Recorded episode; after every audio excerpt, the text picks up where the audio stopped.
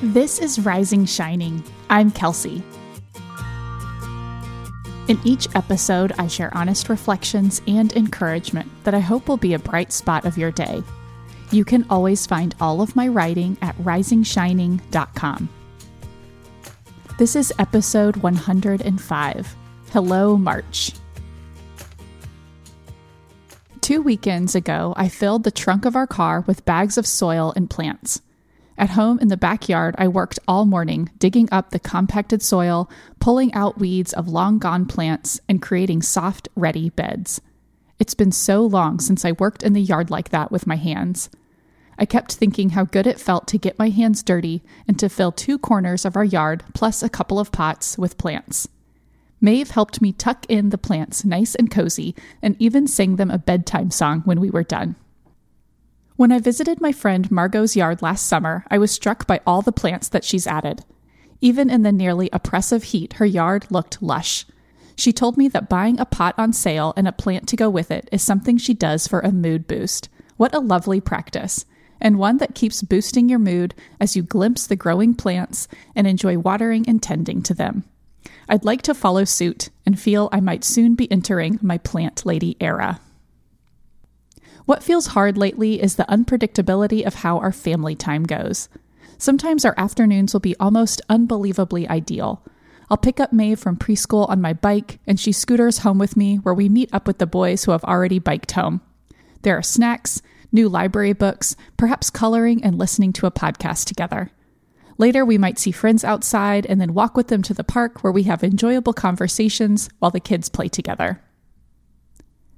But at other times, there are tidal waves of emotion and simple plans go sideways, leaving Chris and me feeling drained. That's just the pattern of life right now. It's not an emergency, it's not a crisis, but it can all feel harder than necessary. So that's been on my mind lately. What can really help me gain perspective is all the memory keeping I've done over the years. I can peek back into my blog at March of any year back to 2012, before kids, and see how quickly time goes and kids change. I can flip through one of our family photo books and see the everyday joys we found no matter the parenting season. All of that helps me see our current season with softer eyes. The other thing that really helps me recharge having a quiet house and pursuing my own work for seven ish hours a day, five days a week. I want to be really honest about that too, because my current work situation is a big factor in my overall fulfillment.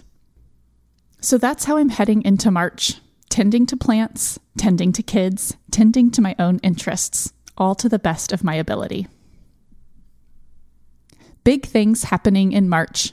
The kids' spring break. They're off for two weeks. Our road trip to Joshua Tree National Park in San Juan Capistrano, California. We'll be traveling for a full week.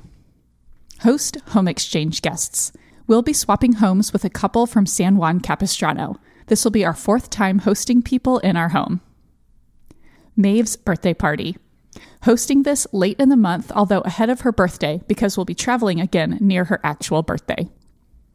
And Easter time to start thinking about our plans and Easter bags. March goals. Have a summer planning meeting with Chris. We need to start thinking about what the kids will do this summer and budget for camps, etc. I can't believe it's already time to do this again. Finish planning and host Maeve's birthday party. Take the next steps for your Year to Shine 2025. The most basic part of this is scheduling time each week to work on this and keep things moving forward. Start outlining a new workshop.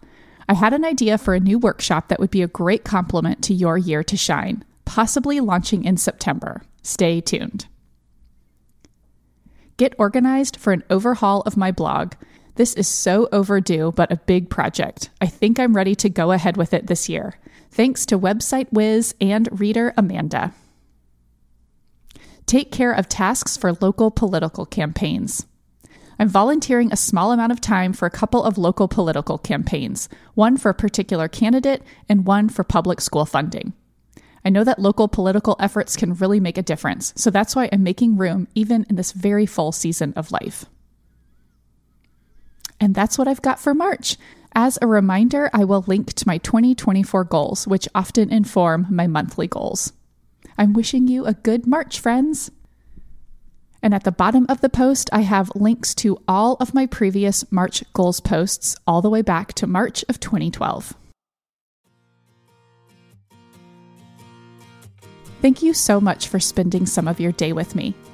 This blog post is linked in the notes of your podcast player, and the post has photos and links. I love to hear from you. Connect with me by leaving a comment on this blog post at risingshining.com or find me on Instagram. I'm Kels Wharton. Until next time, I'm wishing you everyday joys and small wins.